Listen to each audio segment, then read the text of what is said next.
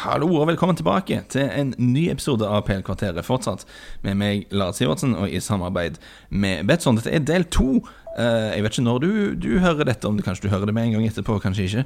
Men jeg har tatt opp altså Tatt opp en pod om overgang uh, denne januar. Kjører på med en til. Det var jo faktisk såpass mye interessant å, å, å ta for oss her at jeg, jeg, var ikke i nærheten til å komme gjennom det jeg hadde lyst til å komme gjennom uh, i del én, så vi tar en til. Og jeg har skrevet litt om dette på Betson-bloggen, så sjekk mer ut i detalj der dersom du er interessert. Men Odion Igalo på lån til United syns jeg er ganske interessant. Fordi at, OK, selvfølgelig eh, Hvis du er United-fan, eh, så er jo nødvendigvis ikke dette eh, spisskjøpet du, du lå og drømte om i, i hele januar. Det skjønner jeg jo. Og det kan sikkert framstå litt sånn frustrerende når du har en januarmåned der du, du leser ryktespalten, og man, man er linka til, til Kavani, og man er linka til Dris Mertens, og man er linka til all verdens ting. Eh, og så ender man opp med å liksom surre rundt på, på deadline day og, og prøve, prøve, å hente Josh King, og, og ender opp med å låne Odion Igalo fra Shanghai Shenhua. Da, da er det jo en naturlig menneskelig reaksjon og tenker at dette er ikke bra. Eh, dette er ikke sånn det skal være i, i United. Eh, her har Ed Woodward og co. Eh, vært på tur igjen. Men vet du hva, jeg jeg har tenkt en del på dette over helgen. Og jeg, jeg, jeg, hater ikke denne overgangen i det hele tatt. Og, og jeg skal forklare litt hvorfor. Altså, januar en måned der det er veldig lett å gjøre ganske, ganske dyre feil. Det finnes det en haug med eksempler på. Fordi det, det, er en måned der det, det er ikke så mange spillere som er tilgjengelige, rett og slett. Og selv om du er i en situasjon der du kanskje vi har lyst til å gjøre noe, så er det ofte sånn Altså, Kavani-saken er jo en case in point. Og Kavani ville selv helst til Atletico Madrid, sånn som det blir sagt iallfall denne, denne måneden. Atletico Madrid ville helst ha han inn, men, men PSG, hadde egentlig ikke lyst til å selge han nå. Kontrakten hans går ut i sommer, de vil ha han med i Champions League i tilfelle Icardi blir skada. Eh, litt sånn forskjellig. Og så har ikke noen lyst til å betale masse penger for en gamling hvis kontrakt går ut om et par måneder uansett. Ehm, så en ender opp med å bli værende. Så selv om liksom alles interesser går litt opp, altså PSG vet at Kavani skal ut, Kavani vil videre, så er det ikke alltid lett å få ting til å, til å gå opp, for at det er midt i sesongen, og det er ikke alltid det passer seg. Og det er sånn når du ser på Hvis United skulle ha hatt Kavani, da, så måtte man sikkert ha gitt han en sånn mega-megakontrakt og ikke bare han kanskje to og et halvt års kontrakt, minst kanskje tre og et halvt, hvem vet hva han ville hatt, eh, for å dra til, til England og, og, til United. Eh, Dries Mertens litt av det samme, han er vel også 32 om jeg ikke husker helt feil. Har drevet og kost seg ned i Napoli de siste årene, nå skal han prøve noe nytt. Eh, skal man kaste masse penger etter han når man ikke vet helt om man skal Altså Dette, dette er store navn, selvfølgelig, men det, når, man liksom, når man kaster store penger etter store navn som er på feil side av 30, liksom, det er da det ofte, det, da det ofte blir litt stygt. Um, Kanskje burde, være, kanskje burde finnes bedre løsninger. Sånn, å bruke sånn 30 millioner pund på Josh King på siste dagen i overgangsvinduet, det hadde jeg òg vært litt sånn skeptisk til om, om det er det smarteste å gjøre. Da, da tror jeg det er like så greit. Altså, Igalo, ok.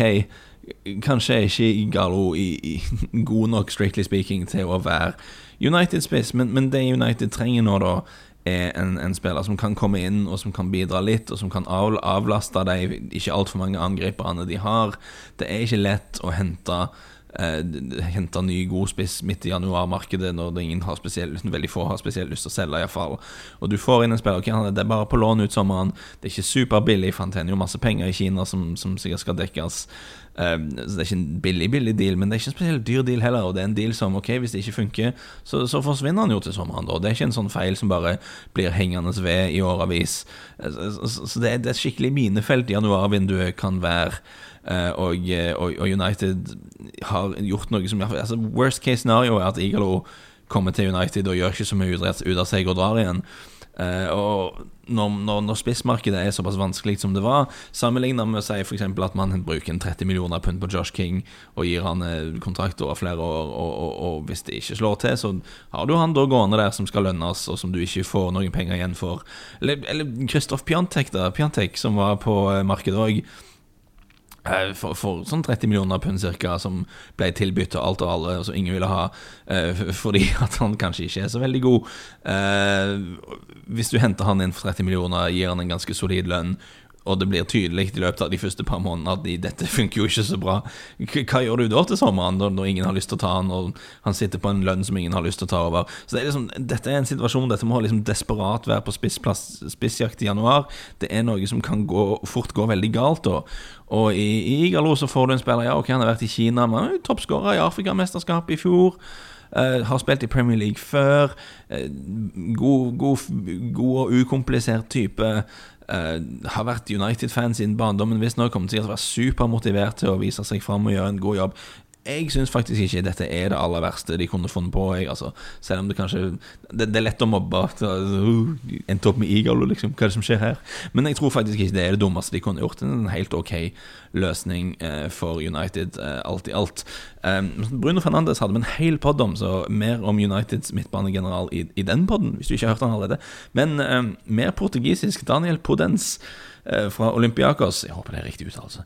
Uh, har gått til Wolves, eh, og det er jo interessant i den forstand at det er nok en George Mendes-spiller til Wolves. Eh, Podence var en av de som avslutta kontrakten sin i sporting i kjølvannet av at treningssenteret ble angrepet av sinte supportere, visstnok. Jeg mistenker at ja, det, det, er en sånn hendelse som hadde det, vært, det, hadde vært interessant å vite hva hele historien der var, men uh, iallfall, de ble angrepet. Stygg sak. Flere spillere valgte å terminere kontraktene sine, og, og hadde juridisk basis for å gjøre det, visstnok. Uh, så, så han endte opp i Olympiakos. Eh, der har han vært i halvannen sesong. Så veldig veldig bra ut mot Tottenham i Champions League. Veldig kvikk, veldig uredd eh, i stilen, ikke redd for å utfordre. Eh, jeg tror han skal passe veldig bra som en av de offensive kantspillerne i det 3-4-3-systemet til Wolves. Eh, et alternativ til, eh, til Traore eller Jota, tenker jeg. Og som alltid med Wolves Situasjonen er spesiell. Eh, det kinesiske konglomeratet som til syvende og sist eier Wolves, eier òg en andel Eh, en sånn 30 eller noe sånt av Gesti Future, agentfirmaet til George Mendes. Eh, det er en del datterselskap imellom de, sånn som i alle sånne organisasjonsstrukturer, som, som det ofte er. Men til syvende og sist er det Fosun som eier begge, og helt siden Fosun kjøpte seg inn i Wolves eh, så har veldig mye av det som skjer i klubben, gått uh, i forbindelse med uh, George Mendes på en eller annen måte. Det, det kommer faktisk fram i, i Football Leaks at, uh, at han, Jeff Shee, som er executive chairman i Wolves, han som styrer skuta der, han hadde sendt en e-post til en ansatt i Gestifuge der han skrev rett ut at uh, Skal vi sitere det her uh, You always know the reason for the investment of Wolves is mainly because of our bet and trust on George. George can take Wolves as the most reliable partner and agency revenue source for a long, long time. Uh, så det er jo en mildt sagt klam ordning, da. Uh, og det er vanskelig å se uh, hvordan dette ikke er en interessekonflikt. Men Uh, Wolves har blitt etterforska, og de har fått tommelen opp fra de relevante instansene i engelsk fotball, så alt er visst ok. Uh, uansett, enda en George Mendes spiller til Wolves, suspekt eller ikke. denne forbindelsen til Mendes gjør jo at Wolves har tilgang til spillere som kanskje ikke andre lag av Wolves sin, sin størrelse og rykte og renommé og sånn ville, ville fått tak i. Uh, vi hadde en hel podkast gjennom det på historien bak Wolves. Hvis du kanskje er en ny lytter og ikke hørte på den, så er det kanskje verdt å gå litt tilbake og sjekke, for det er ganske interessant der. Og Fosun er et veldig interessant eh, selskap. Eh, andre signeringer. Jared Bowen. Jared Bowen har gått til Westham. Jeg syns det er interessant, for jeg eh, jeg tok feilaktig med Jared Bowen da jeg lagde en sånn Lagde en Bossmann-elver på Betson-bloggen i høst. Altså en elver med kontrakter som har eh, Med spillere som har kontrakter som går ut nå i sommer. Når det viste seg at Hull hadde en opsjon eh, på å forlenge med Jared Bowen som jeg ikke var klar over, eh, som jeg ikke kunne se noe publisert om noe som helst sted, beklager det, det var litt teit. Uansett, Jared Bone har Eh, sett ganske lenge ut som en spiller som har mye i Premier League å, gjøre, og han var neppe interessert i å forlenge med Hull City, så da er det jo bare klokt å selge han nå, når han i praksis har 18 måneder igjen av, av kontrakten. Og det, det, er nok det siste vinduet der du kan få en god pris for en spiller. Altså når det, når det er ett år igjen, når det er liksom sommeren er sommeren, og så neste sommer går han gratis, så er det veldig få som vil betale eh, betale en stor overgangssum for, for spilleren da.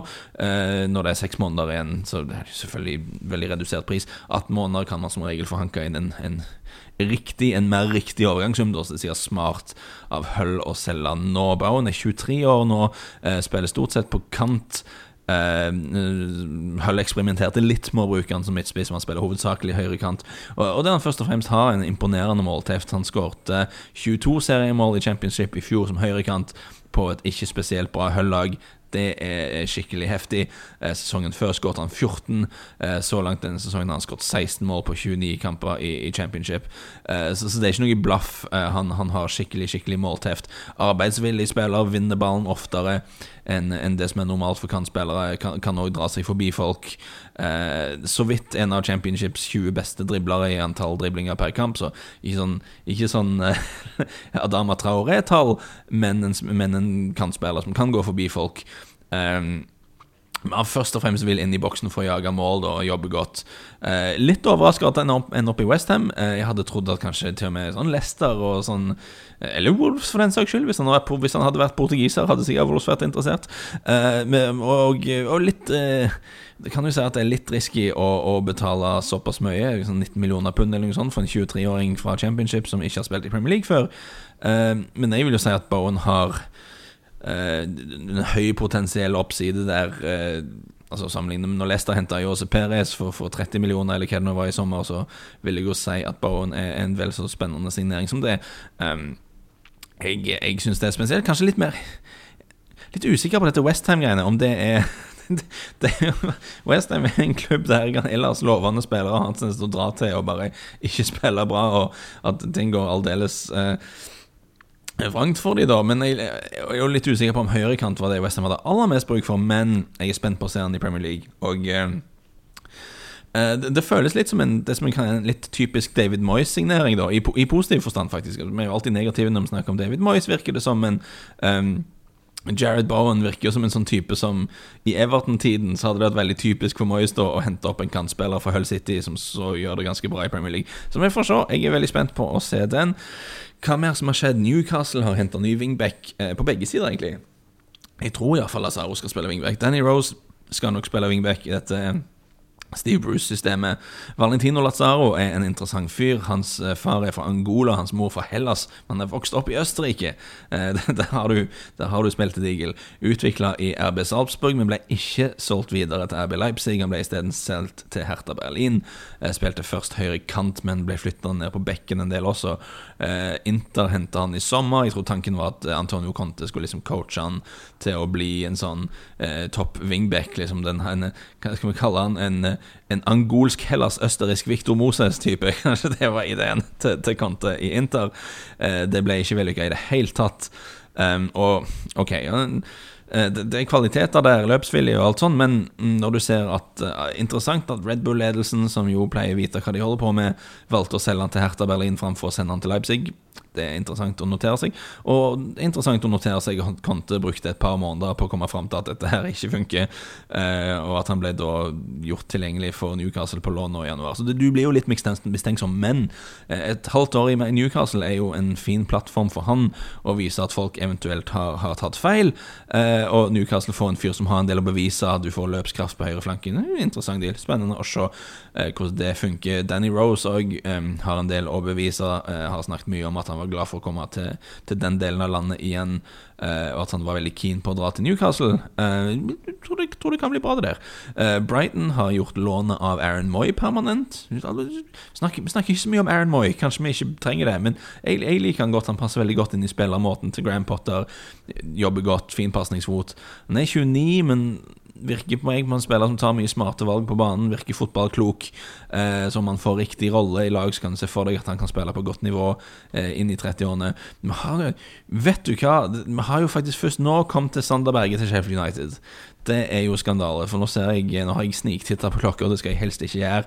Under ett minutt igjen. Vet du hva, jeg, skal Jeg tror vi skal ta en egen Skal vi ta en egen Sander Berge-pod? Jeg føler Vi, vi kan iallfall ikke ta under ett minutt med Sander Berge. Eh, kanskje vi tar en Sheffield-pod på en eller annen måte igjen. Vi får se litt på det. Vi, vi, vi setter den på hylla. Sander Berge til Sheffield United, kjempeinteressant.